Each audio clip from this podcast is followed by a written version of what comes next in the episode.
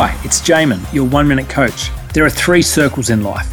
Number one, the circle of control. In it are the things we have 100% responsibility for that are totally in our capacity to change. Number two, the circle of influence. In this are the things we have some capacity to change and control. And number three, the circle of concern. In it are the things we worry about but have ultimately no capacity to control.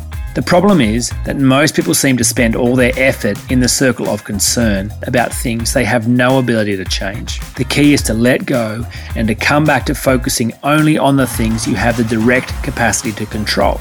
Remember, we have 100% choice about our own lives. We may not choose the things that happen to us, but we always get to choose our response. And we are 100% responsible for the results we are currently getting in our life. So if they're not the way we'd like them to be, we have the capacity to change them. For more information, go to oneminutecoach.com.au.